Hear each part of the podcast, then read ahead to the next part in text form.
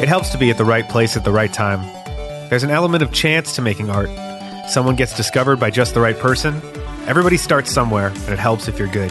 I'm Daniel Ralston. Today I'll be talking to director Lance Bangs. This is Videohead.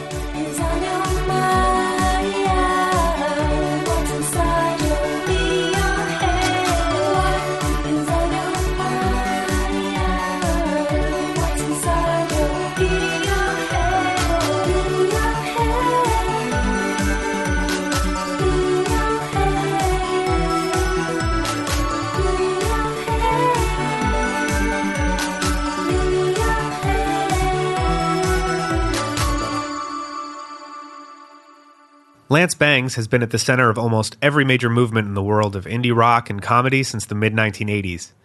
He started out working with REM and directed influential videos for artists like Guided by Voices and Pavement.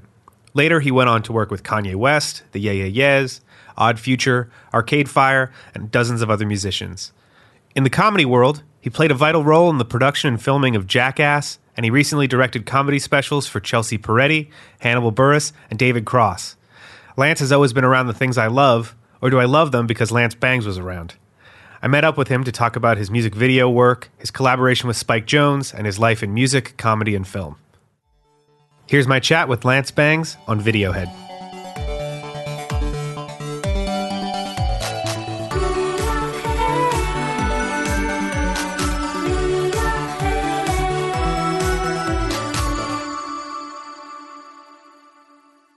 Lance Bangs, thank you for joining me on Videohead. Yeah, I'm glad to be here.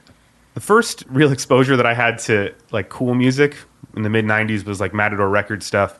So you have kind of been like a Zelig like figure in my life, and for people who like the kind of stuff that I do, your name has been popping up in my world for a long time. One of the first bands I truly loved was REM, who I think are kind of an underrated band in regards to music videos in general. I think they're an extremely important band when it comes to music videos. Can you tell me a little bit about how you got involved with REM early in, in your career? Yeah, I was making personal films. I was shooting a lot on Super 8 and had a tape recorder and was just sort of documenting the places I was exploring or running around. And I would say, like in the mid 1980s, uh, I was still a teenager and I was in different parts of New Jersey, kind of near military bases like Fort Dix, McGuire. And REM came through to play Philadelphia at like the Mann Music Center and most likely the Green Tour of 1988. There was, was the first time I ever saw someone else that had a Super 8 camera that was like shooting because it was a format that had existed for home film, you know, mostly in the 60s, 70s, early 80s, and then had been replaced by camcorders and VHS and that sort of thing by the time that, that we're talking about now in the late 80s.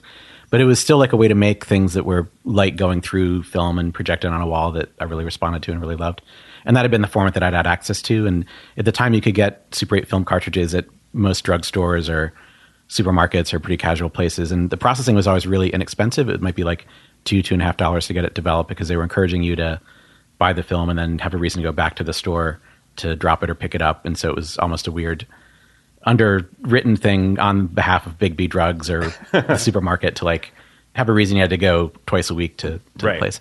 Um, so there weren't a lot of other people that were shooting Super 8 that I was running into in my weird teenage things I was going through.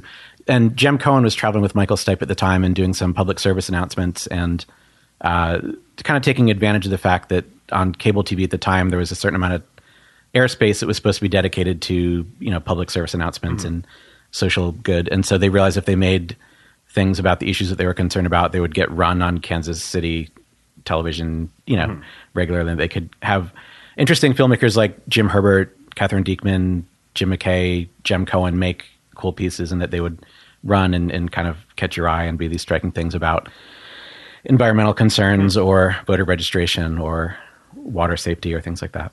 Um, so Jem Cohen was traveling along with Michael and had a Super 8 camera, and I think I probably had one on me and was shooting some stuff. I was working uh, as a volunteer for uh, Greenpeace, like giving out pamphlets and information.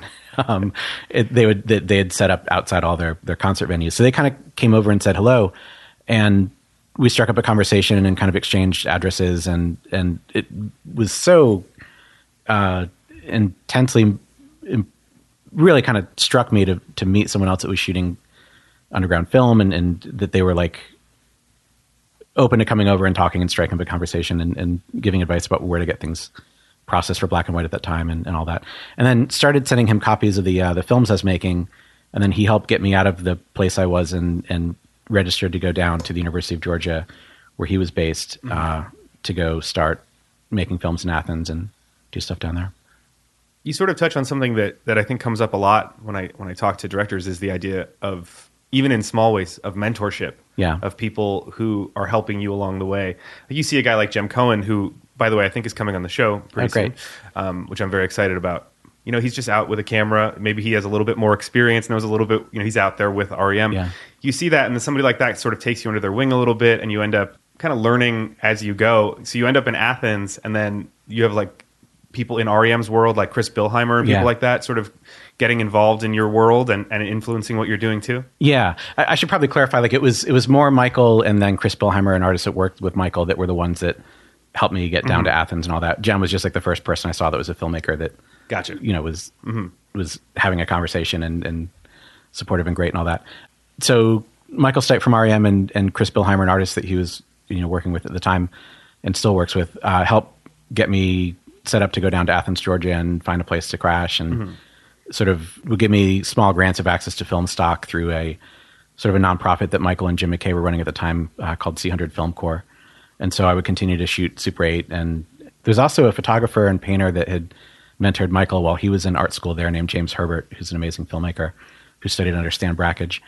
And so I moved into Jim Herbert's house and learned a lot from him. There's no, there was no real film program, so I didn't ever major in film or learn the technical side of three point lighting or that side of things or narrative script writing or any of those more traditional things.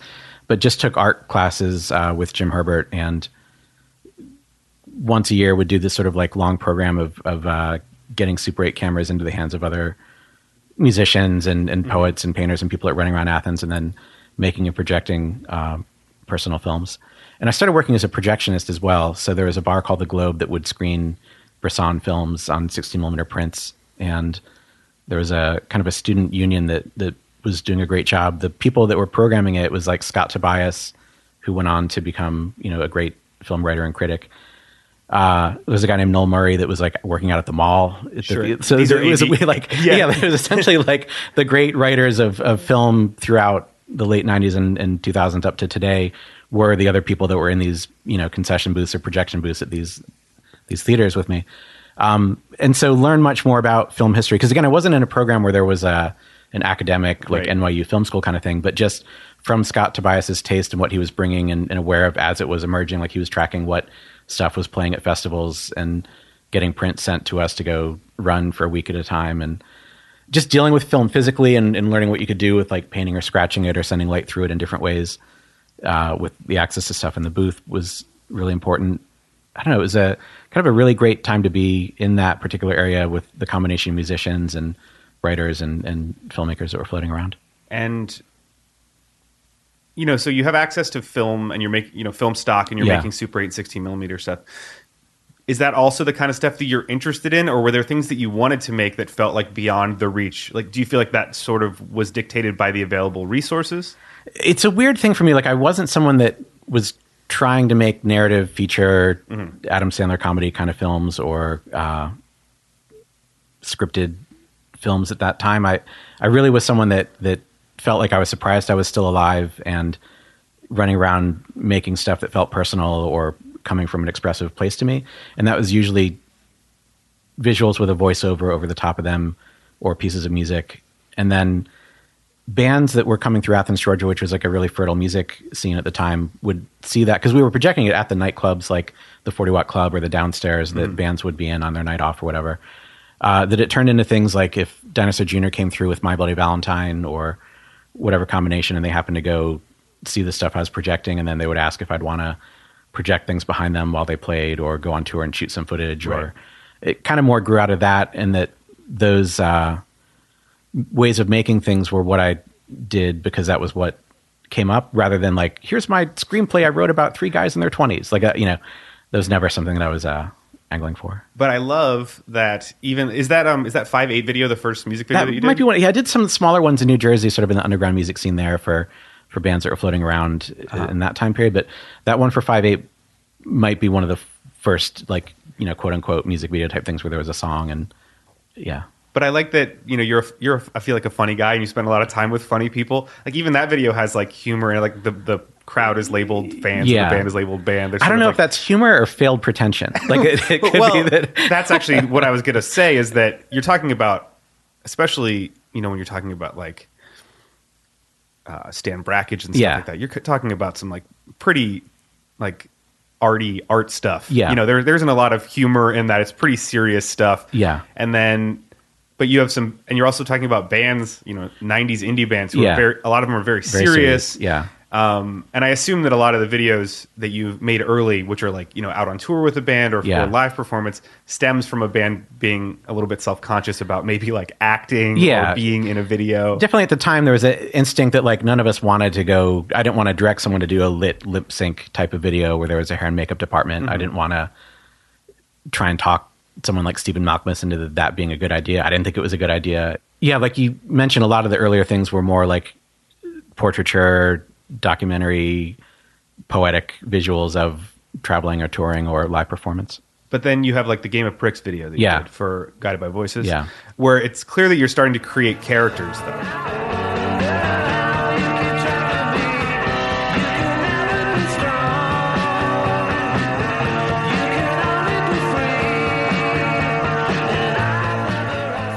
because and Bob's a rock star. Yeah. Bob Pollard is like one of the great rock stars of all time. Yeah. And that video, he certainly looks like one, and you're sort of projecting. yeah i'm like it. definitely like you know backlighting him and that's that's film that is uh it's a print of film so it's it's not a negative like what gets scanned for most like music videos being done at the time we've got latitude to change the look of it it's an actual like physical positive print and then running that through uh, an analytic projector which is a, a thing that sports teams would use to play back like a college football thing in slow motion and not burn the film Yeah. but it keeps it bright without like you know burning the film in the frame as you go frame by frame through it.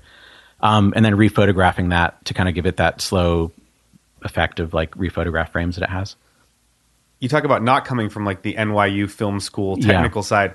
Do you feel like you guys were doing those sorts of things for experimental reasons and and kind of because nobody told you you couldn't do those things too? I think it was experimental reasons, and it was also that I found the things that were coming out of like wealthy kids going to film school kind of insufferable. Like I didn't relate to the concerns of the type of thing that they were making. Like bad student films was something that I loathed. Yeah. And it's it's funny because people like that would want nothing more than the acceptance of like the coolest bands possible. and then yeah, because I, I didn't go to college. I didn't Yeah. even ma- I didn't even hold a camera until I was like 32. Yeah. I feel like there's definitely a sense when I started making videos that I was just like I don't really know what I'm doing, but I feel like I have something original to say. Yeah. sort of Yeah, Um, but in, in the idea of kind of creating iconic characters from something that's not narrative, you know, I mean, you don't have, you can't do be- much better than like Michael Stipe. Yeah. I mean, and the videos that you directed for REM in those videos, he, he has a very specific look. And I feel like um, even the, the other members of the band, you're sort of defining who they are in the course of the video while Yeah. having this sort of focus on one particular person. Does that stuff ever get tricky when you're making a video for somebody you've had, for an artist who you've had a, a longer kind of relationship with? Yeah, that's an interesting question because there certainly are people that go through different phases of their own creative evolution and how they want to play around in persona or character or present themselves at different times. And so you may have something in mind for what you think works great because you love the previous record, and then they're in a mode of like, no, no, no, I'm wearing eye makeup and these kind of, you know, that I've been really looking at Buster Keaton films and I want to do this like blank expression thing and see if that translates or things like that that are just in the mind of these uh, these people you're working with Right. at different points. And do you feel like getting to know the people that you're working with and, and where they're coming from, is that something you feel like you can override as the director? Yeah, there's certainly, you know, I, don't want to feel like I'm purporting to have like steered anyone away from what they were trying to do, but you do have a lot of uh, ability. Let, let's make it like a different example of someone else. That, Sure. That there are people that like are not super visually aware of like what's charismatic about them, and that you can sort of choose how you're shooting them and, and what you're setting around them, and then how you're editing it to kind of present like a more mysterious or intriguing or, or intense version of, of someone that might just be, hey, what's up, dude? And you know, yeah. Well, in that the the new slang video that you did for the Shins is a little Yeah. bit like that. Yeah. And also, I love that video too because there's sort of these images from other like classic indie rock things Yeah. in it. There's like the Cat Power record cover sort Yeah. of shot. I love that. Um, that's a band who, I mean, the first time you hear that band, you're like first of all, it's pretty timeless sounding music. Yeah. and also they were part of a lineage of like great indie rock bands. I feel Yeah. like in a row, and that video certainly places them in that context as well. While obviously not having a, like a Michael Stipe up at the front of the Sure. band too. Gold teeth and a curse for this town. Yeah, that's a very deliberate thing. So the, one of the things that was going on during that time period is that I was, uh, you know, kind of floating around in the music underground or the sort of independent scene, and that labels would send copies of demos or records that they were going to put out and sort of see what you thought or what you're responding to. Mostly on a social level of like, hey, we're excited about this band. Like they're going to come through Portland. You should go check them out. Not just straight up like you should do a music video for this. And then those early tapes that uh, I think maybe Isaac Brock might have brought the Shin stuff to Sub Pop. Am I? Maybe I've got that wrong. I feel like that might be right. It might be true that uh, I feel like in that world that like people at Sub Pop were excited about the stuff that was coming out of Albuquerque that that James was doing under that new name under the Shins after Flake Music, mm-hmm.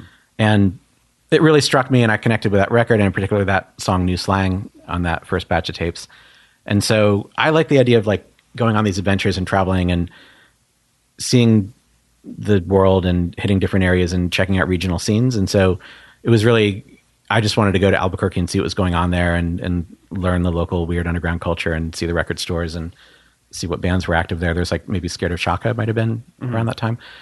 So I went to go meet up with them and then realized pretty quickly that James was the real sort of vision or, or songwriter that was driving that and that other people were like, I'm mostly into my hot air balloons. And, you know, like it, mm-hmm. it wasn't necessarily always going to be that combination of people, but that this was someone that was Right. making these, like you mentioned, like timeless feeling songs that also felt like they could have been, you know, deep on side two of a Meat Puppets record or, Definitely.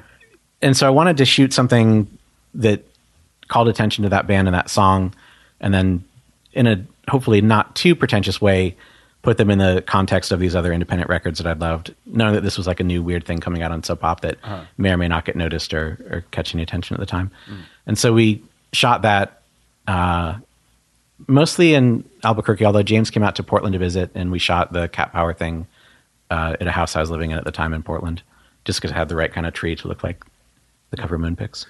and kind of as like sort of at this era some of the videos you're doing are for smaller bands obviously bands who come to you through like a guy you know at sub pop Yeah. or whatever but then there's also like bigger videos like you did a green day video Yeah. around that time too so do, do you sort of did you sort of have a sense that you had two careers at the same time Oh, definitely. And and really, like the main thing I was doing was making personal films that haven't really been seen by larger groups other than people in, in these small rooms that I was projecting them in.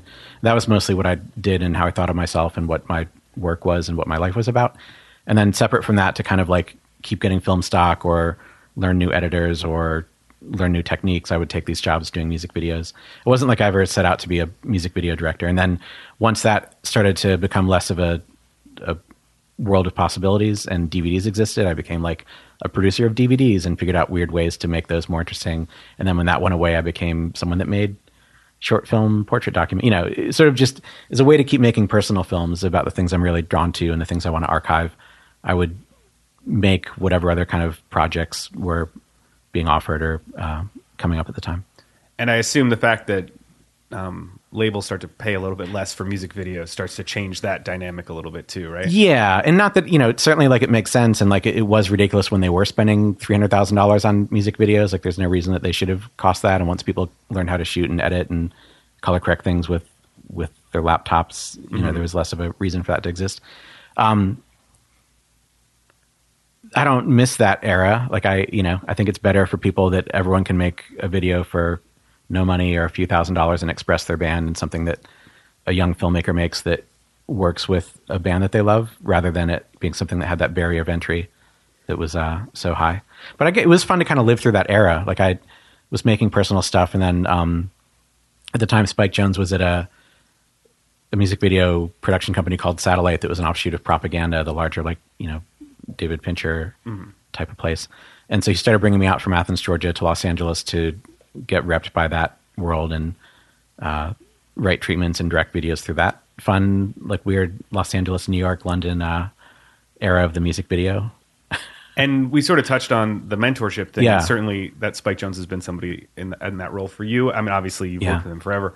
Um, do you, when you were working you know in your in your obviously in your credits you have lots of videos that you've directed, and then you have a lot of videos that you've also worked on. Yeah. How do you approach working on a video where you're like say second AD or working camera? Um, do you go in kind of thinking I'm in service of the greater thing? Yeah, for sure. Like I, I make personal work all the time, and that's the stuff that that I have the most investment in, or you know, control over. And then I love the adventure of working with other people and just making stuff. And so I'll go DP something for Michel Gondry or or Spike or whatever if they ask, or go shoot something, or just be a camera operator if it's a fun project. And we'll do whatever weird thing comes up just to kind of like jump in and, and help collaborate on something and watch something get made or contribute to it. I just love that whole process.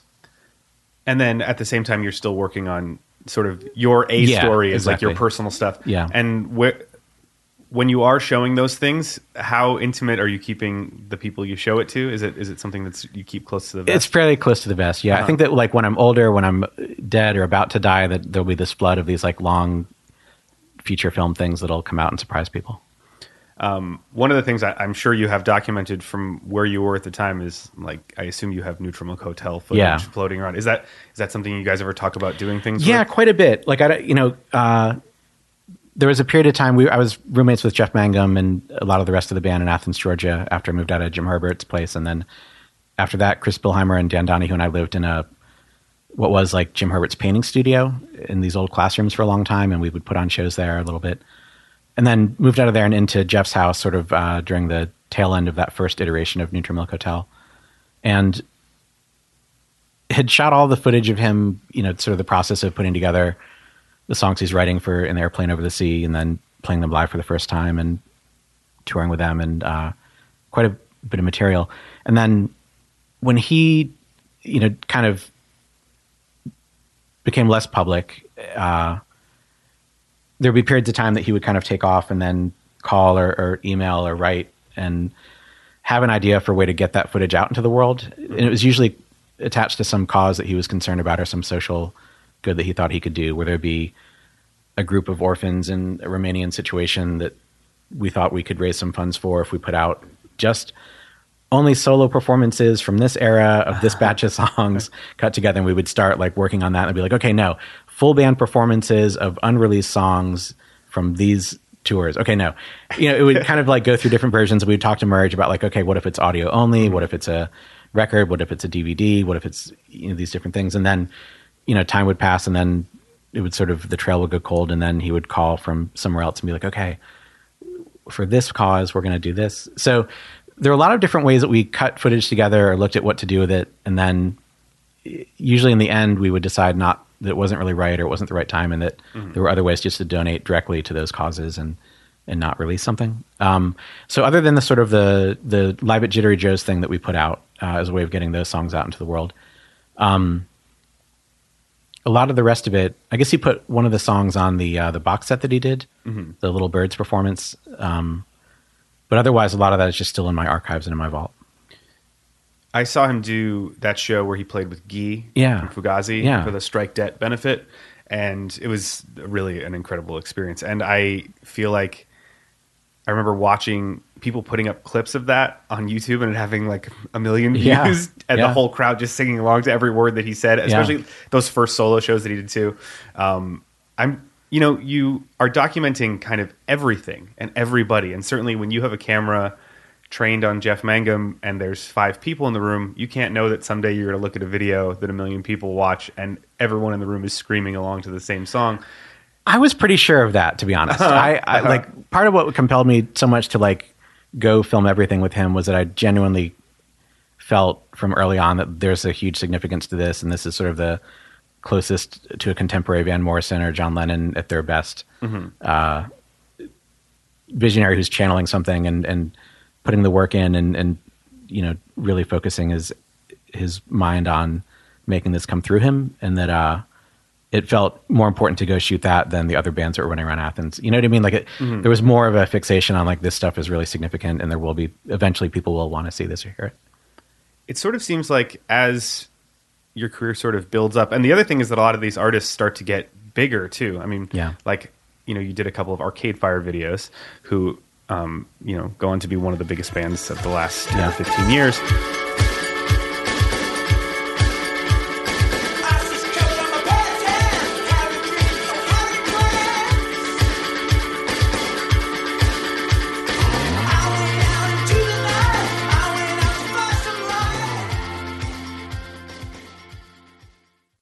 As sort of the videos get a little bit bigger, and then that sort of kind of drops a little bit, you start doing stuff with like the Jackass people, Yeah. and it's almost like reverse engineered, where it goes back to being super simple, and it's you know a group of people in a room having fun or doing a thing that they're just documenting on a camera, and then you're sort of back at square one. But now you're you're kind of in a, a, a mentorship role Yeah. to these younger people. Do you feel like what you learned from the people who helped you informed that a lot?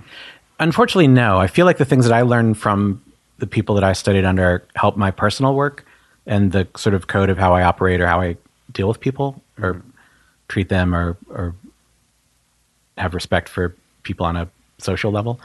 Um, and then it's more like the life experiences I went through are the things that are more practical for the people that I'm working with now. Uh, like there's no one I'm mentoring that's like of a Jem Cohen aesthetic, unfortunately. Uh-huh. And I wish that there was. Whereas I do end up like going and, and teaching some of the people around like a Loiter Squad set how to shoot kinetic action of like Right. rambunctious, charismatic people. Hmm. because I don't know. I feel like in some ways you might be selling yourself short a little bit there, only because I was thinking about the personalities in something like Jackass, Yeah. or even in like work working with Odd Future stuff. The way that those characters get defined, a lot of it is visual, and certainly like this is going to sound a little bit strange, but I feel like Jackass normalized men interacting together in a certain way Yeah. that was that that comes from the world that you come from in a lot Sure. of ways where things things aren't judged in the same way and that actually was very important culturally and i think you see a lot of that now too. Yeah. I don't want to overstate my steering of that. Like there's an aesthetic that was coming from Jeff Tremaine and Johnny Knoxville and Spike and Dimitry Elyashkevich that they'd already sort of gotten going through the Big Brother videos and, mm-hmm. and stuff like that. And then when I got brought in, it was mostly through Spike. And I, I think that there was a sense on some of the larger Jackass shoots that like it would be safer and better and more interesting on a personal level to throw Lance in there to get footage with Brad Pitt while he's getting ready, or the bigger stunts where they're doing money for makeup or whatever, to like have someone else there that's getting the sort of the more intimate documentary side of things and the preparation and then how it plays out. And then when they were doing the feature film, there was a sense of like, is this going to be a movie? Or like, you know, can you sit and watch 90 minutes of these clips in a row? Or are people just going to get exhausted or fatigued after 12 minutes and not want to sit through the rest if there's no narrative structure? And so uh, my sort of uh, mission on that was to humanize people and spend time with them and, and show the kind of like anxiety or fear before they do a bit or the process of putting things together. And then ended up like shooting a lot of the actual like stunt highlights as well, just because I was in the right spot or got the right angle of things or kept shooting mm-hmm. and didn't shake my hands when things got nervous or whatever. Uh-huh. Um, but I, like certainly like the the core of a lot of what was going on there and the comfort around male camaraderie was something that was part of Jeff Tremaine and, and Dimitri and Knoxville himself. And I wasn't you know, so there was, I guess I just don't want to overstate it, but like mm-hmm. we certainly were like aware of the fact that like this is funny and exciting and edgy on some level for Bam to be undressed and coming in the room and nude and we're all in the elevator together and it's you know Yeah. there's a weird element of, of a charge in the air to that and that it was making other people uncomfortable in, in the viewership and that the sort of what we're imagining of the more locker room type of dynamic of dudes that might watch us who might be like whoa what, you know Yeah. freaked out by that it was fun to push those buttons or like normalize it or make it more comfortable and a lot of it's soundtracked by sst bands and you know hybrid moments by the misfits or Right. corona by the minutemen and people that kind of came out of that big boys sst skate punk type of background who were comfortable in homo friendly situations and, and like trying to make that discomfort among people that weren't there yet become more comfortable or get a laugh out of like the weird tension that caused in them and then i do think that it did like you might have alluded to like help to break down some of those uh fears yeah which you certainly then also see in like the odd future Yeah, world too yeah. like where it's like there are lots of things that happen in that end of the rap world that are like there are other ends of that spectrum where Correct. it would never be okay Yeah, yeah. right and that, that like things like that are always um, Yeah. a positive Yeah, that was always important to me from the world I came out of and the sort of the queer culture and, and underground that I was in. That not breaking my aesthetic to accommodate like a more jockey thing right was uh, was important. And having people like Spike or you know even the camp of Merge Records and you know having Yeah. these outposts of um, organizational sort of um, the ability to make things. You know, people who have money to make things, who are, who are funding the right kind of things, and, and getting things going, really kind of holds it all together. This is sort of something I've realized recently um, that you know anything you want to describe as like punk or whatever, it's really just held by together by a group of people who actually care Yeah. You know and um, i feel like you are definitely one of those people and you sort of had a s- you know you notice a swing back i've just sort of noticed in the past couple of years you've directed a couple like smaller music videos again too right? Yeah. like, like for screaming females and Yeah, again, like bands that I connect with or have a, a, a real fondness for or social connection to, I make time to take the resources that I've acquired from doing TV shows and movies and, and take that equipment and go make things that I want to make with people I want to collaborate with.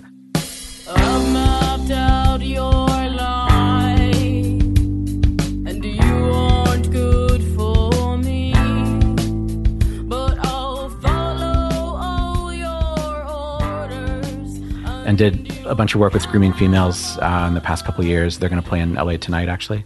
Um, and then just did a video. There's a friend from Athens, Georgia, Patterson Hood. There's a band called Drive By Truckers. We just are finishing a video right now that Mike Quinn, who ran No Quarter Records and was like a great underground figure, he's at the label now. And, you know, it just made sense to kind of work with those guys and make a music video. Doing some stuff with Holy Sons, which is uh, Amos, who's a great drummer and musician uh, in all kinds of different forms. He has a personal project called Holy Sons. We're about to do a video for. So there's been a, a lot of small things like that that I've been interested in uh, in making again recently in the music video world. was it fun to come back to it and see how much easier it is to get stuff made Yeah, it was, and you know the fact that you can have like a iPhone or a DSLR and go make videos. You, you can shoot footage that that works and and capture someone's persona or tells a story and and cut it together without that sort of barrier to entry that that would have existed in the mid to late '90s when it would have required lighting department and hair and makeup and all that world. Um, and then I just have two things I wanted to ask you about. Yeah. That's sort of the, in addition to the bulk of the interview. The first is the director series Yeah. label, which you've been involved with. Um, I know that there was talk of doing more of those. Is that something that's still being discussed? No one's asked me in a little bit. Um, there's there's so much work that Spike in particular has done since that time that's interesting. That compiling his short films and and later music videos and assembling all the sort of stuff we shot on set or documentary elements that were put together at the same time would be interesting. But I just don't know what format you can most easily watch that now. Like hmm. the the DVD really was the right way to kind of like go through weird hidden menus and play it again with a different audio track on it or a different music mix on it. And I don't know that there's a good route to that other than some really elaborate app, maybe. Interesting. I know for me personally, we're such huge collections. like Yeah. the, you know, Spike's collection and the Chris Cunningham and people like that. That, that work, you know, I feel like that end of music videos has changed a little bit. Like the iconic video director Yeah. has has shifted a little bit. I mean, uh, our mutual friend Tom Tom Scharpling is somebody who's made a bunch of videos that Yeah. people really know and would be a great candidate for something like that too. Yeah.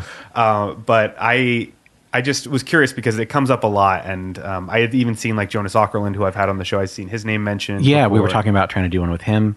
I think that, you know, I don't know that the economics of it work because you've got to license all these major label songs and music videos and deal with the publishing and the clearance of all the song rights and everything. And as you move into different eras when there's like samples and a million songwriters on a good track, like you're dealing with tracing, you know, chasing all that down and getting the, the rights and clearances that it sort of became prohibitive to, to do it um, as easily or effectively compared to how many people were buying DVDs.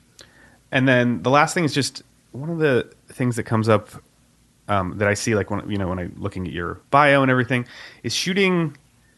Um, like you have Rolling Stones credits and, Yeah. and Aerosmith credits. It- Yeah. You shot like stuff for them to show on stage. Yeah. What is that process like? Um, is it just did it stem out of like making road documentary stuff? I, you know, there's a weird world of that where those elder statesmen, Yeah, I know nothing people, about that world at all. where they keep an eye on what's going on culturally, and they'll see you popping up doing weird things, and they'll kind of feel you out to write a treatment for a music video, and then they'll go with the person that does the usual half a million dollar Rolling Stones videos in the end, Right. anyway. Um, but you know, there were different points where I got approached by those bands, and then sometimes they would just say, like, "Look, we like what you do. We're going to do a tour where we're going to play a chunk of Exile on Main Street, and then a different night we're going to play a chunk of Some Girls, a different night we're going to do a chunk of you know Beggar's Banquet or whatever. Why don't you make films that that relate to those records to project behind us, and then we'll run those on screens." And so I would go shoot a bunch of black and white Super 8 film of people that look like they could be in the photos in Exile on Main Street, uh, and cut it together to Rocks Off or something for that, and then they would project it behind them on that tour when they were doing those things. That sounds like a great job. Yeah, and then similarly, you know, like someone will work with, get hired to work for Aerosmith or Kiss that worked doing a similar projection thing for the Rolling Stones, and and they'll be like, "Hey, help! I'm desperate. You know, we need uh-huh. something cool to run uh-huh. for Aerosmith. Like, what can you make?" And then what works for them is more like some of the guys from Jackass, like dressed up like classic Hesher rocker dudes, Right. you know, taking a guitar equipment and, and skating on it or putting wheels on it and bombing hills and, and wrecking on amplifiers. Cool. Awesome. Well, Lance, thank you so much for joining me. Yeah. I appreciate it. Sure thing. Thanks. Thank you to director Lance Bangs for chatting with me this week. I'm Daniel Ralston at Daniel Ralston on Twitter. Don't forget to subscribe to this show and give us a rating on iTunes. It just takes a moment and it helps a lot. You've been listening to Videohead on the MTV Podcast Network.